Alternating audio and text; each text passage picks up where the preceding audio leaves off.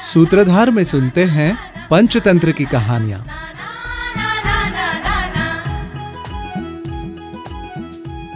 चटका काष्ट कुटेन, मक्षिका दुरैरस्तथा महाजन विरोधेन कुंजर प्रलयंगतः अर्थात, कठफोड़वा, गौरेया, मेंढक तथा मक्खी जैसे महाजनों का विरोध करने से हाथी नष्ट हो गया था।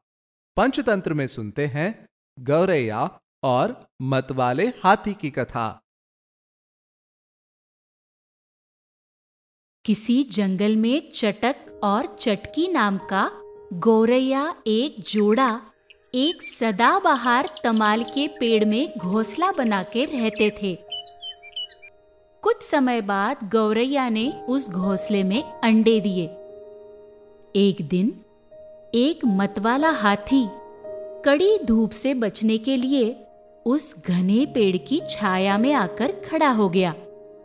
अपनी शक्ति के मद में चूर उसने पेड़ की जिस डाल में गौरैया का घोंसला था, उसे अपनी सूंड से पकड़कर तोड़ दिया। डाल टूटने से गौरैया का घोंसला गिर गया और उसमें रखे चटकी के सारे अंडे फूट गए। चटकी अपने अंडों के फूटने के कारण रोने लगी। उसका रोना सुनकर उसका मित्र कठफोड़वा उसके पास आकर बोला, क्यों बेकार में रो रही हो? गए हुओं को याद कर रोते नहीं है। हमें हमारे सामर्थ्य के अनुसार ही जीवन जीना पड़ता है। उसकी बात सुनकर चटक ने कहा तुम्हारी बात सच है।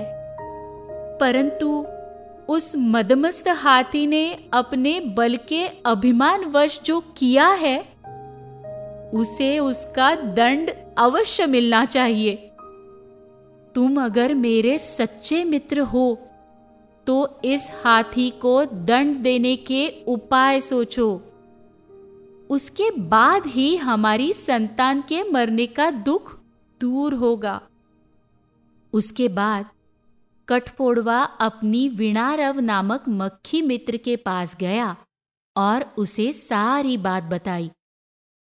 मक्खी उन सबको लेकर अपने मेघनाथ नाम के मेंढक मित्र के पास लेकर गई।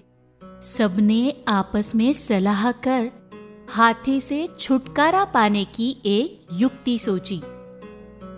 मेघनाथ ने मक्खी से कहा मक्खी, कल दोपहर के समय में तुम हाथी के कानों में अपनी वीणा का मधुर आवाज़ करना। उस संगीत की मधुरता के कारण वो अपनी आँखें बंद कर लेगा। जैसे ही वो अपनी आँखें बंद करेगा, कठफोड़वा अपनी चोट से उसकी आँखें फोड़ देगा।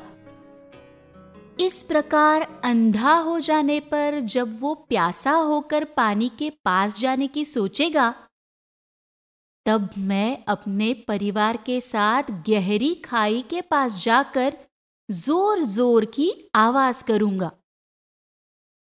अंधा होने के कारण हाथी तालाब समझकर वहाँ आएगा और खाई में गिरकर मर जाएगा। इस प्रकार सभी ने मिलकर एक विशाल हाथी को अपनी चतुराई से नष्ट कर दिया। इसीलिए कहते हैं कि बुद्धि के प्रयोग से कमज़ोर लोग मिलकर बलशाली को पराजित कर सकते हैं।